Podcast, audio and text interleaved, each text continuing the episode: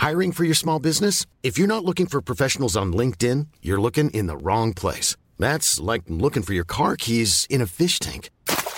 LinkedIn helps you hire professionals you can't find anywhere else, even those who aren't actively searching for a new job but might be open to the perfect role. In a given month, over 70% of LinkedIn users don't even visit other leading job sites. So start looking in the right place. With LinkedIn, you can hire professionals like a professional. Post your free job on linkedin.com slash spoken today. Life is full of awesome what ifs and some not so much, like unexpected medical costs. That's why United Healthcare provides Health Protector Guard fixed indemnity insurance plans to supplement your primary plan and help manage out-of-pocket costs. Learn more at uh1.com. Hey, it's Sharon, and here's where it gets interesting. Raise your hand if you want salon perfect nails for just $2 a manicure. Yeah, me too. With the Olive and June Mani system, you can say goodbye to expensive services that take hours and hours and love your nails more than ever. I would know I've been doing it for years. Get 20% off your first Mani system with code PERFECTMANI20 at oliveandjune.com slash PERFECTMANI20. That's PERFECTMANI20 at oliveandjune.com slash PERFECTMANI20. This episode may contain explicit language. Listener discretion is advised. I'm a mother. I guess maybe by me having a daughter, I couldn't imagine her being missing. I'd still be walking the earth right now, trying to find my daughter. And nothing would stop me from doing that. I know that the family says at every vigil, we want them to come home. Please come home. To me, that's not realistic. It's been 22 years now. I don't think they're coming home. It would be a miracle if they did, and it would be wonderful. I think that something very bad happened to them. I think we have a pretty good idea of what happened, and that's the path that we're taking. We're not leaving any stones unturned. None. I am Pam Childs, and this is Disappeared, the Bradley Sisters.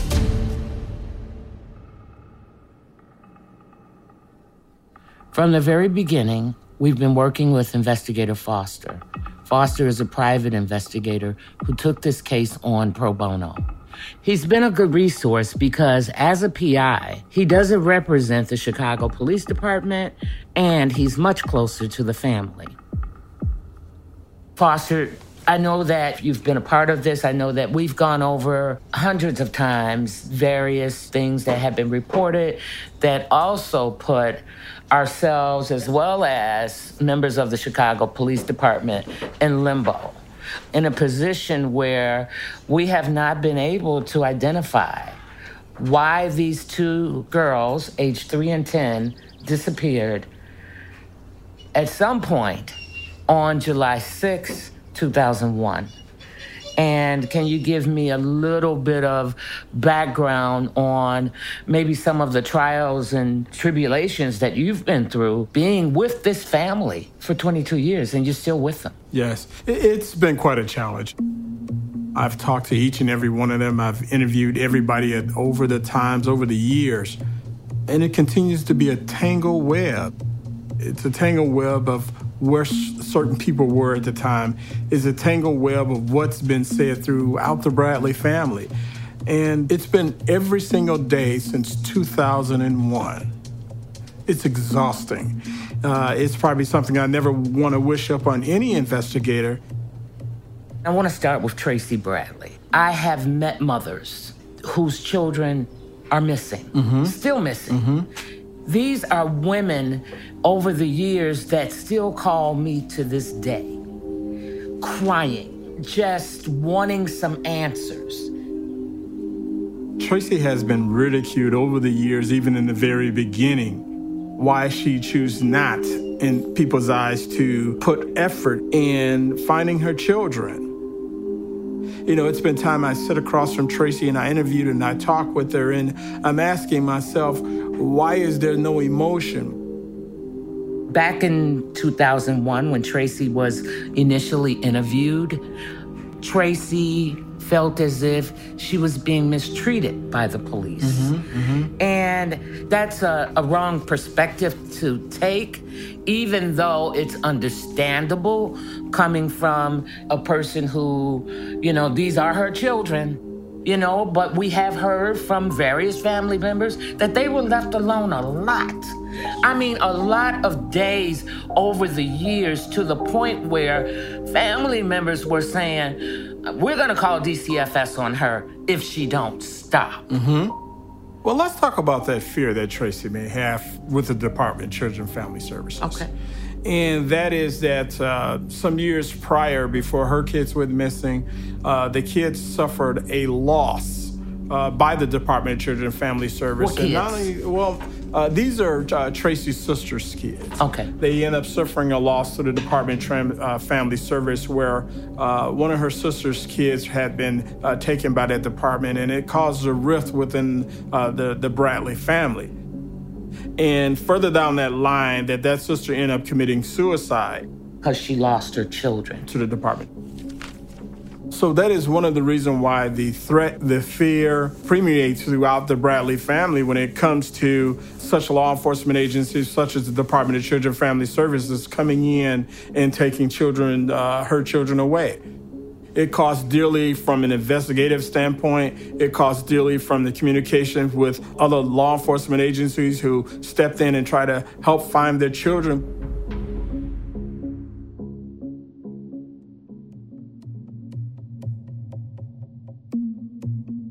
I'm back with my old partner, Joe Struck, discussing the case.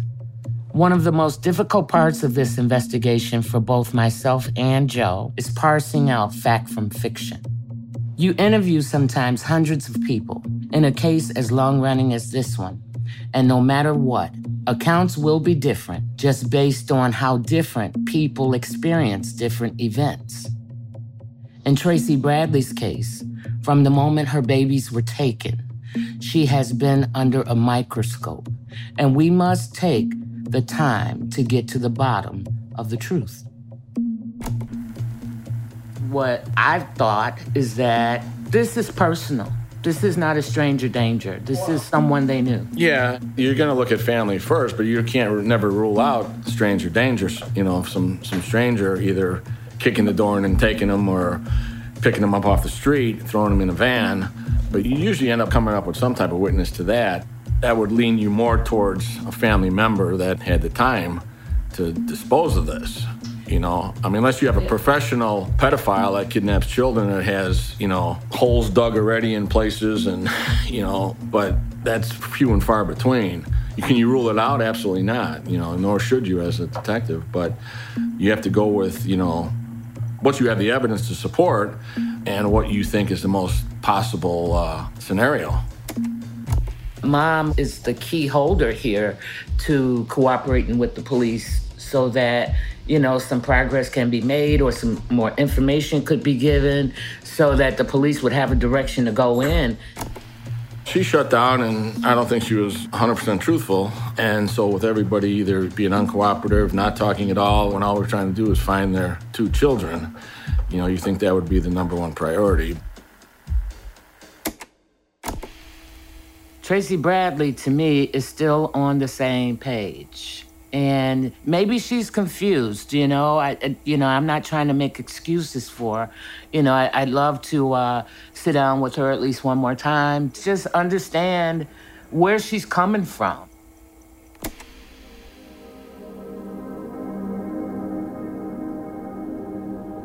Hi, Tracey. Hi. Uh, I'm pleased that you're here. You came to talk to us yes. and be a part of this thing that we're creating. and our goal is to find your daughters and find out what happened to Tionda and Diamond. I can't thank you enough for coming and being brave to sit and talk with us and answer the tough questions that, that we're going to ask. It's going to bring back some memories and just let it flow. Yes. I worked your missing persons case when it first began on July 6, 2001. I spoke to you back then. I don't know if you remember that or not. I did meet you, I did talk to you, And uh, I think you know uh, retired detective Yes. Ed Carroll. Hi, Tracey. Yes. Hi. And, uh, you know, through all the graces, here we are. So I want to get into asking you a little bit about back in 2001. I know the 4th of July had just passed. Yes. And uh, you guys had a family outing, is that Yes. correct, on the 4th of July? Yes. Where was that? Uh, Washington Park. Okay. And can you tell me a little bit about what, what happened out there? It was me and my friend Diamond and Tionda with me. And uh, we had fun, you know? Okay. Like a family barbecue? Yes, something like that. Okay, all right. And so then, and moving on to the 5th of July, Yes. you were home with all your daughters, correct? Um, mm, yes. Okay, tell me about that day. July the 5th. George Washington asked her, do we want to go camping? And, He asked you on the um, 5th of July if you wanted to go camping? Okay. And where was this camping trip supposed to be? He never mentioned what. Did he ever show you a reservation or tell No. you he had a No. reservation anywhere? No, no. Okay. Were you skeptical about going on the camping trip? That he just decided that let's do this? Not really.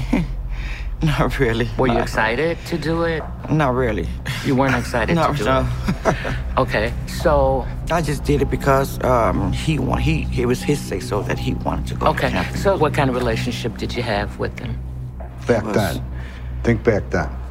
Um, it was it was all right. It was fine. It was fine. I mean, we would go out for a little bit, you know, because like I said, we would my me and my family we would just sit on do sabo and everything, and he would just come up and, and you know what I'm saying. And at nighttime he'd come and get me, and we'd just go to their house.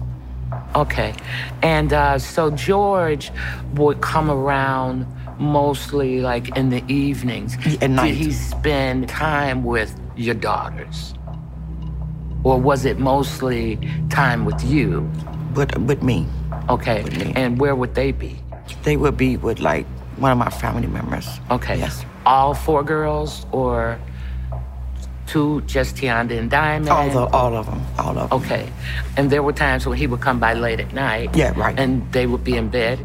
Is that accurate? Yes. The, night evening of of the the 5th. Think back to when you came back from mom's house, mm-hmm. back at your apartment. Think back to that because we're just, we're just trying to establish some sort of timeline. So think back to then what you did, if you can recall. I know it was a long time ago. Yes. It was a long time ago. But it's an unforgettable night. Right. Okay. Um, and, and let's keep that in perspective. At the end of that night until the next day is when all hell broke loose in your life. Yes. Yes. Yes. So uh, the evening of the 5th is important. Yes.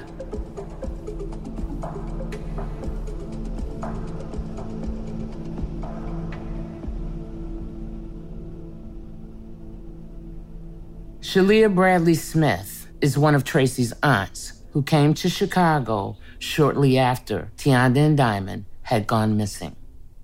Thank you for welcoming me into your home with my partner. I want to ask you a couple questions as far as the background on your family. On July 6th of 2001, you were living where? in Minnesota. Okay. Tell me about how you got the information that something happened in your family. I was actually doing a extended Fourth of July celebration with a friend, a dear friend, her kids, ex-boyfriend, and you know, doing just barbecuing and drinking a little bit. And that was here in Minnesota? yes. Okay. I got a phone call from a family friend named Dennis. She said, Hey, turn to Channel 9. Tracey kids are missing. And I'm sitting there with a plate of barbecue and, you know, just puzzled, like, what? He says, Tracey kids are missing. So I turned to Channel 9 and he said, uh, You see it? I say, No, because I turned to Minnesota Channel 9. And he says, I had to turn to WGN Channel 9. And when I turned on the station, there was Diamond and Tionda's picture on the news. And what did you do after that? I remember dropping the plate, getting up, and for a second, I didn't know what to do. But then the guy who I was dating at the time, he just said, let's go. Okay. But in my mind, I'm thinking, they're gonna find him. All right. So let me ask you this. Do you find it a little bit odd that all four girls weren't not gonna go camping? I find it odd that all of them was going camping. Okay, and I get that from you. I, I do. I get that from you because Tracey was not a camper. Right. And Tracey I've never had a man that was willing to take her camping. What are you vibing off of this camping trip? Well, the whole plan or the whole talk about it. How about that? I found it to be like, what type of dude is he? Or do he go camping? I mean, that was my first instinct, you know, my first impression. But after knowing him and finding out his lifestyle, his family has always gone camping. Okay. So it wouldn't be so far fetched. But I was surprised that he cared enough to take Tracey and her kids.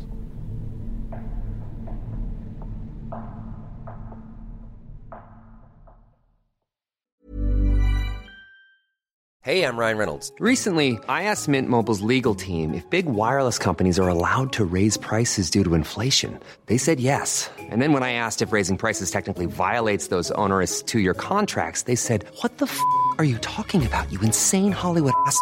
So to recap, we're cutting the price of Mint Unlimited from $30 a month to just $15 a month. Give it a try at mintmobile.com slash switch. $45 up front for three months plus taxes and fees. Promo rate for new customers for limited time. Unlimited more than 40 gigabytes per month. Slows. Full terms at mintmobile.com. Ready to pop the question and take advantage of 30% off? The jewelers at BlueNile.com have got sparkle down to a science with beautiful lab-grown diamonds worthy of your most brilliant moments. Their lab grown diamonds are independently graded and guaranteed identical to natural diamonds, and they're ready to ship to your door. Go to Bluenile.com to get 30% off select lab grown diamonds. That's Bluenile.com for 30% off lab grown diamonds. Bluenile.com. Here's a cool fact a crocodile can't stick out its tongue. Another cool fact you can get short term health insurance for a month or just under a year in some states.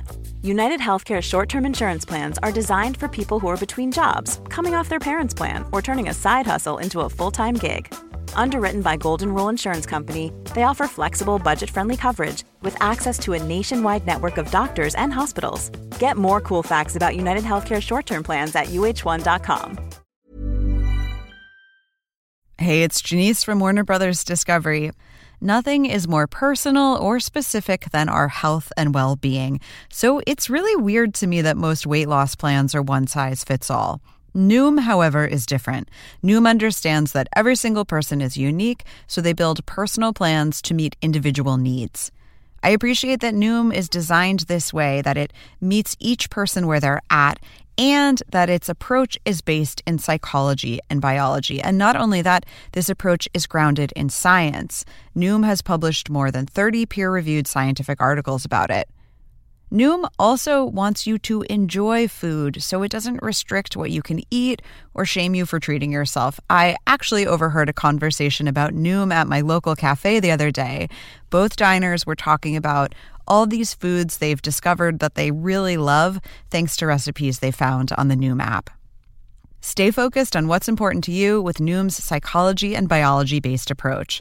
Sign up for your trial today at Noom.com and check out Noom's first ever cookbook, The Noom Kitchen, for 100 healthy and delicious recipes to promote better living. Available to buy now wherever books are sold.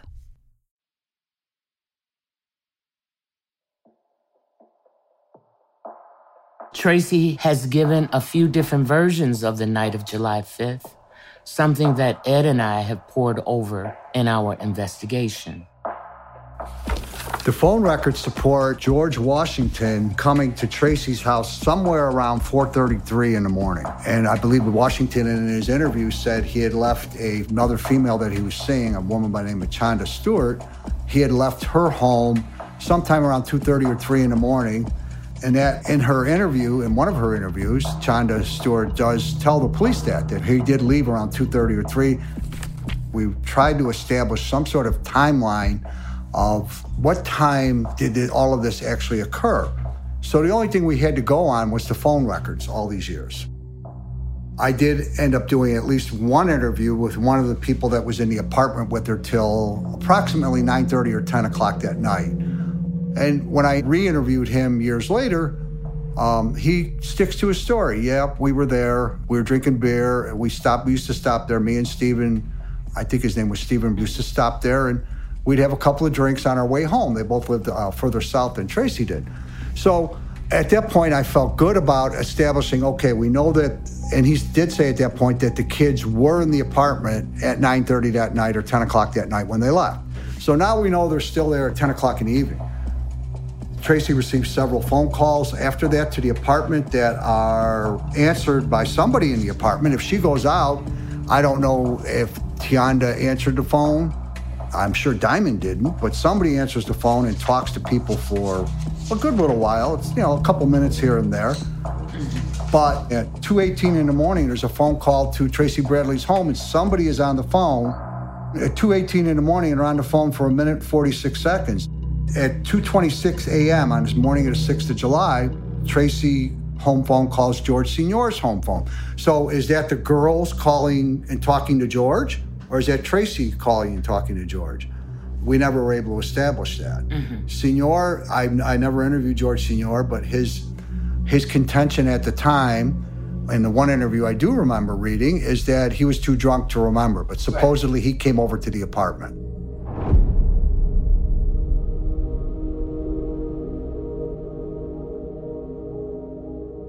Tracey had given me two different versions of her whereabouts the night before Tionda and Diamond disappeared. Her most consistent story is that on the morning of July 6th, Tracey spoke with Tionda before she left for work. It would be the last time she would ever see her baby girls. George Washington picked me up, and um, I told Tionda, I'm going to work. Don't open the door for nobody. He took me to work. He dropped me off. From that point, I don't know where he went after that because I was at work doing my duty. I couldn't use the phone. Only time I used the phone is like I had like a little lunch break. So I called and I called and I called. That's why I was working at Park District.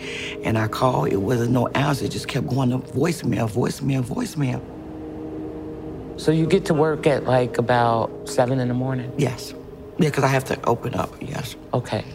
And you started checking in on the girls yes. by calling. Yes, yes. No answer. No answer. No answer. How do you feel about that? Your calls to the house giving you no answer. What was going on in your head I as to why wouldn't why wouldn't Tionda pick, pick up this phone? I was feeling, oh, like you know, why she didn't pick up the phone. You know okay. what I'm saying? I was feeling like something is wrong. Something is wrong. Why did you not call 911 right away? Scared. Tell me what you're afraid of. I was scared. I wanted to find them, you know, like on my own to see if I can find them and see what, who house they went to, you know, and just look around. So, and I was kind of, I was scared. Because you didn't want what to happen? I go to jail. Did anybody in your family suggest to you not to call the police? No. That was just your decision. That you wanted to solve this thing, work this out, and get your babies. Yes. Okay. Seven hours go by. Now you, you've contacted everybody in your family. Mm. Everybody's looking. You can't find these babies. Yeah. Who called 911? Um, I remember calling my mom. Said, um, call the police. Shelia, tell me about what your understanding how Tracey lived with leaving the children unattended, I have learned that this was something that happened often. Yes, according to uh, many family members, including her mother, because uh, even though I didn't live in Chicago, I, I talked to my family members all the time, you know, talking about something, even if we were just gossiping about somebody. Mm-hmm. And um, prior to when the kids got missing, um, Tracey's mom uh, had expressed to me, you know, that I'm so sick of her leaving these damn kids. Who is And- Tracey's mom? Mary. Mary. Um, yeah, she's deceased. Also known as Recently, Tiny. Yeah, Tiny, yeah. Okay. From what I understand, it took Tracey hours to contact the police. Once she walked in her apartment from work, Yeah. the girls were gone. Chicago Police Department wasn't notified until about six, 6, p.m. that evening. Yeah, at the Why advice of my sister. Do not call the police. Let's just look for the kids, because if you call the police, they're going to take Vicky and Rita. So I looked at Tracey, and Tracey says, Why the fuck is everybody looking at me like I did something to my kids? And at that point, I think I was so angry. Like, you supposed to know where your kids are. You're supposed to know what the hell happened. So I jumped up to grab her because I was going to just push her off. It's okay. Take your time.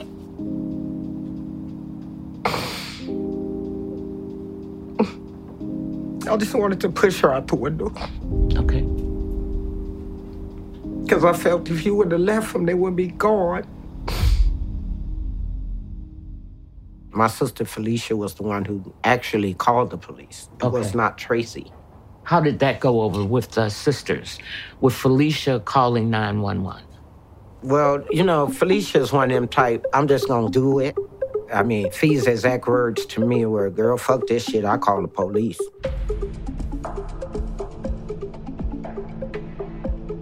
Shortly after the police are called, an alleged voicemail is revealed that had been left on Tracey's phone by her daughter Tionda.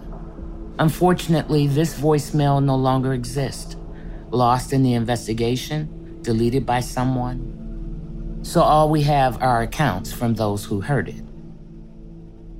You know, it was chaotic. It was people coming in and out the apartment. And then when it wasn't outsiders, you know, not cousins them, as they call it, wasn't nobody there. Faith had access to voicemail on Tracey's phone, and it said, uh, Mom, Mom, pick up the phone. This Tionda, Ma. George is at the door. He said, We're going to Jewel's to get the cake, and we're coming to pick you up from work. Ma, pick up the phone. It was maybe eight of us in the house, eight or nine, when we heard it. Despite maintaining his innocence, and despite no charges being brought against him or the police publicly naming him as a suspect, this alleged voicemail is one of the main reasons George Washington has been considered a possible suspect by some people involved in the case. Tracey. And at some point, did George took a paternity test, Yes. and the test results came back three weeks after Diamond went missing. Mm-hmm. So he wasn't happy when he found out that Diamond was his, was he? No. What did he say to you? He was upset. he was just upset, you know. He was upset. Okay, so upset would be putting it mildly. Very Yes, mildly. Yes, yes. The relationship between George Washington and Tracey Bradley was at times very contentious. Tracey alleges threats of violence and fear of retaliation should she act in a manner that George disagreed with. Before Tionda and Diamond went missing, the question of George being Diamond's father caused a lot of tension and led to a series of confrontations. Would you believe that George would hurt Diamond just to not pay child support? Yes. You think that he would kill Diamond Yeah. to avoid child support? Yeah. Do you think that there's a possibility that that happened? Probably so. Sometimes you don't know which way the anger this man is coming from. George Washington has denied being the father of Diamond Bradley and has denied any involvement with the girl's disappearance. You build this timeline from an investigative standpoint that George takes Tracey to work at 6:30 in the morning. He drops her off, which is approximately three miles away from her apartment. What is George Washington doing between the hours of 6:30 to I will probably roughly say 11:30. Okay, so one thing that I want to touch on with that time frame is that there was plenty of time for George to do whatever he wanted to do. Now, during that time span, supposedly sometime around 8-ish, Tionda leaves a message on Tracey's cell phone stating someone named George is at the door. He said something about getting a cake. But Tracey never gets that phone call, mm-hmm. supposedly because her cell phone is dead. Yes. Is that That's accurate? accurate. Yes. Okay. But this is within a time span between dropping her off and picking her up. So he, he has plenty of time to do whatever. Yes. So would it be, you know, from a, the standpoint of me being a detective um, and you being an investigator, would it be safe to say that, you know, he could have grabbed the girls? Yeah, if he could have made that that turnaround now that he's got Tracey at work and he knows that the girls are there by himself, could he did a beeline back to their apartment, uh, got those girls, uh, stored those girls in an unknown place until uh, he had the chance to quote unquote deal with them, as one would say, and hook up with his girlfriend Chandra, not knowing that he prior before picking her up that he's in possession of two children. That's possible. That is possible.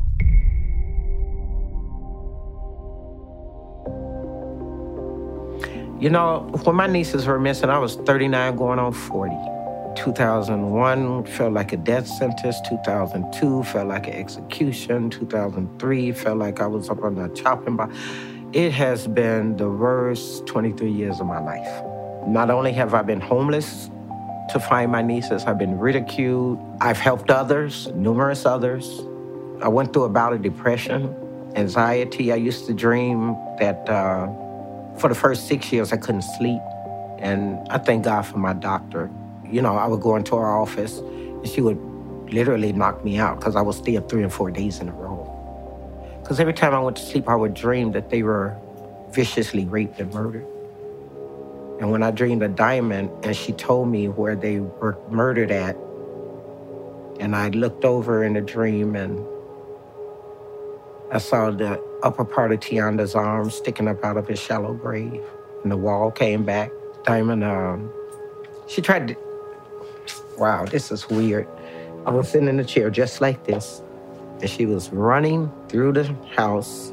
My mom was sitting over there on a sofa, but you couldn't see nobody's face because everybody's face was blurred except my mom's and Diamond's.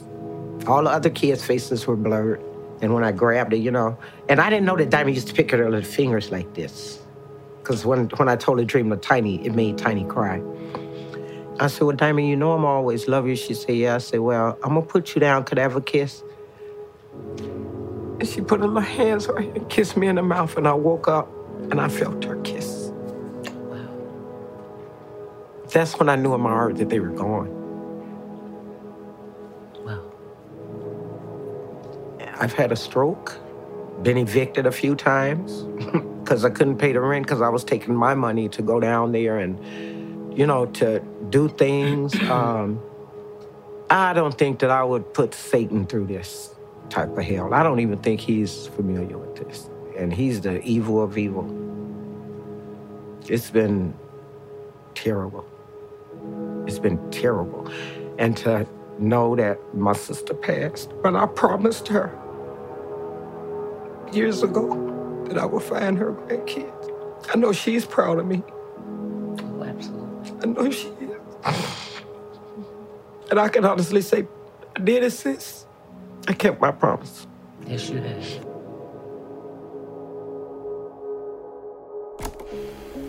What I know and what I can prove are two different things. There's several factors that involve George that I would love to have answers to. Number one is why he didn't participate in the search for the girls. Number two, why less than 15 minutes after finding out the girls have gone missing was he calling other females attempting to set up uh, dates.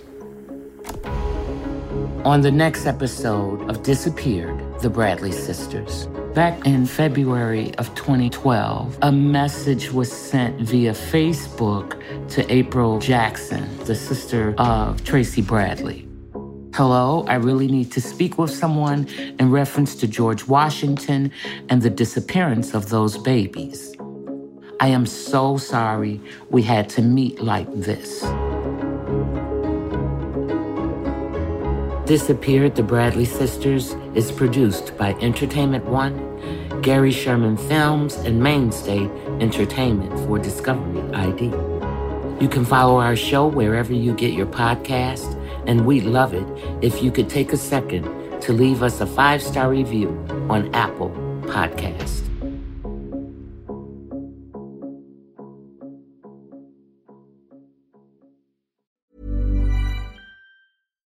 Dan and Nancy reside in the peaceful suburbs just outside of Portland, where they are living out their golden years. Their marriage spans over two decades and is seen as a pillar of the community. But when Dan is found dead in his classroom, Nancy finds herself at the center of a murder case that could be ripped from the pages of her novels. Binge all episodes of Happily Never After, Dan and Nancy, ad free right now on Wondery Plus.